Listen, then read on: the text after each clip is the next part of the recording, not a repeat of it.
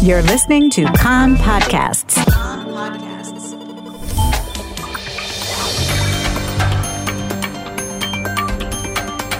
You're listening to the English language news of Khan, the Israeli Public Broadcasting Corporation.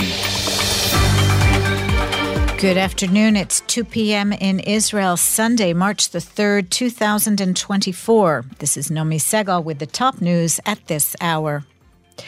Contacts on a hostage release deal. Delegations from Hamas and mediators Qatar and the United States are in Cairo for a resumption of negotiations on a temporary Gaza ceasefire and hostage release deal.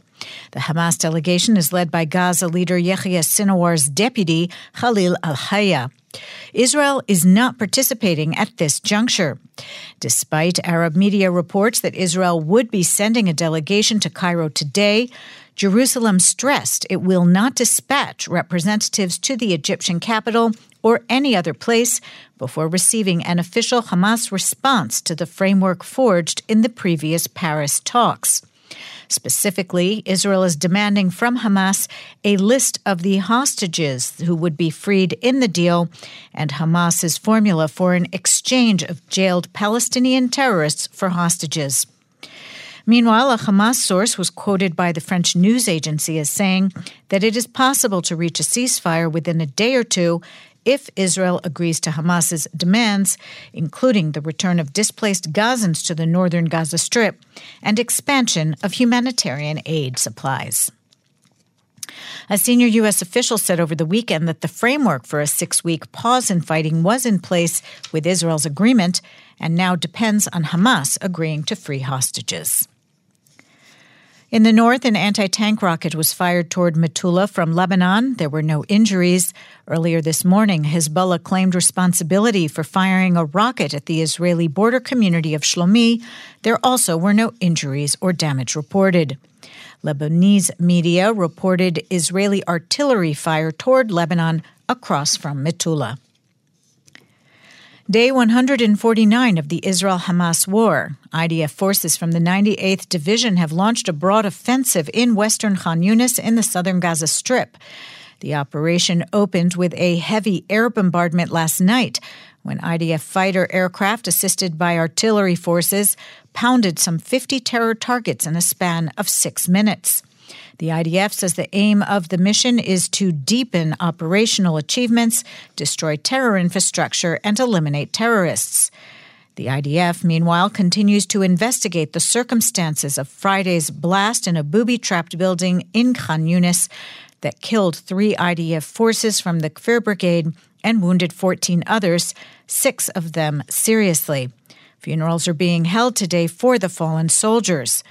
The funeral of Sergeant Dolev Malka, age nineteen, of Shlomi, was this morning in the military cemetery of his hometown. Sergeant Afik Terry, nineteen, of Rehovot, will be laid to rest at three p.m. in the city's military cemetery. Sergeant Inon Itzhak, twenty, of Mitzpe Ramon, was buried last night in the Mount Herzl military cemetery in Jerusalem. The I D F says it has coordinated a total of twenty-one airdrops in the Gaza Strip in recent weeks by the United States, Jordan, France, the United Arab Emirates, and Egypt, with more than four hundred fifty packages of food and medical aid distributed to Palestinian civilians.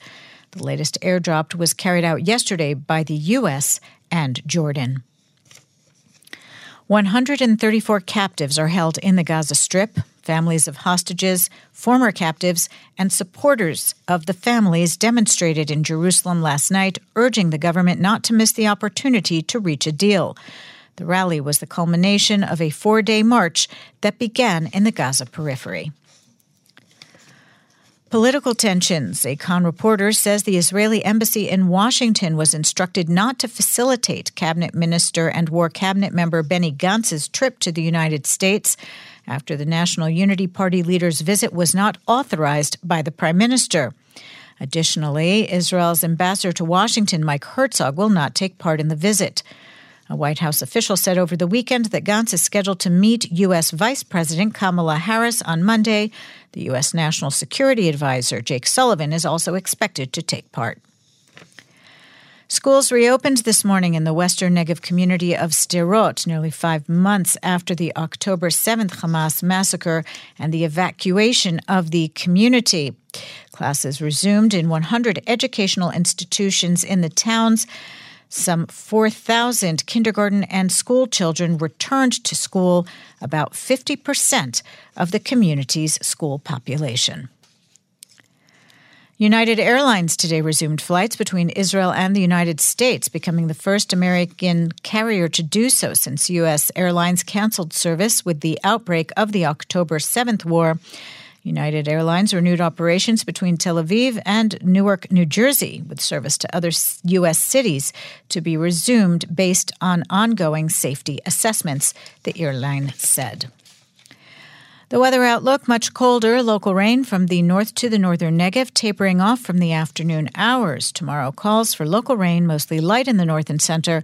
The maximum temperatures in the main centers, Jerusalem thirteen, Tel Aviv and Beersheva nineteen, Haifa seventeen, and in Eilat going up to fourteen degrees Celsius.